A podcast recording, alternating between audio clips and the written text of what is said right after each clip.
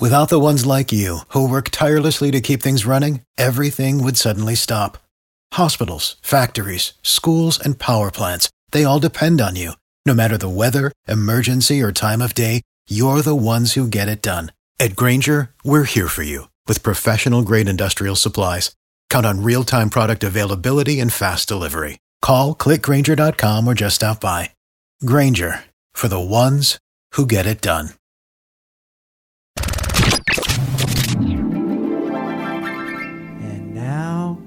Open letter from Galvin. This is an open letter to the MTV show Catfish. Dear MTV show Catfish, seriously, when this show first came out, I loved it. There's not many things I like better than watching people that are completely delusional on my TV. I think that's what made me like the early weeks of every season of American Idol so much. But now Catfish just makes me sad for the future of Earth. So if you've never seen the TV show Catfish, this is how every episode goes. Hey, I'm a dorky guy, and I got a Facebook message from apparently a ridiculously hot supermodel is in love with me.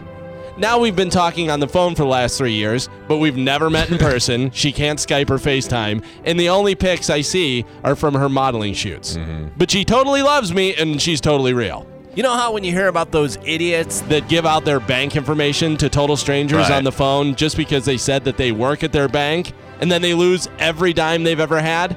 Those idiots laugh at these dopes on Catfish.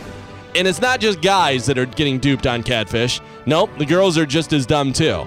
So let me get this right, Fatty. You're surprised to find out that the guy you've been talking to isn't a male dancer named Scorpio, but is in fact your next your former next door neighbor that has been obsessed with you since when you guys were 13 and you let him play Cheeto fingers with you that one time out behind the shed. Surprise! Oh, also, he's probably going to murder you now that you figured it out.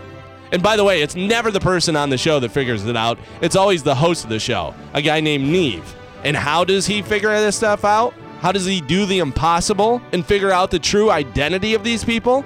Is he some sort of super sleuth? Is he a private investigator? Did he used to work for the FBI? Nope. He just Googles them.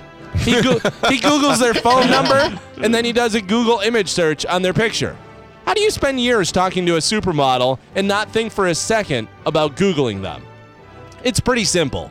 If a supermodel hits on you on your Facebook or Twitter or any other social media, sit your phone down immediately and walk over to the closest mirror and take a good long look. if you're not a professional athlete, a rock star, or some sort of jet set billionaire, you may want to start cooking up some hush puppies and coleslaw because you just got catfish, fool. I'm Galvin from the Mike Calta Show, and this has been an open letter to the MTV show Catfish.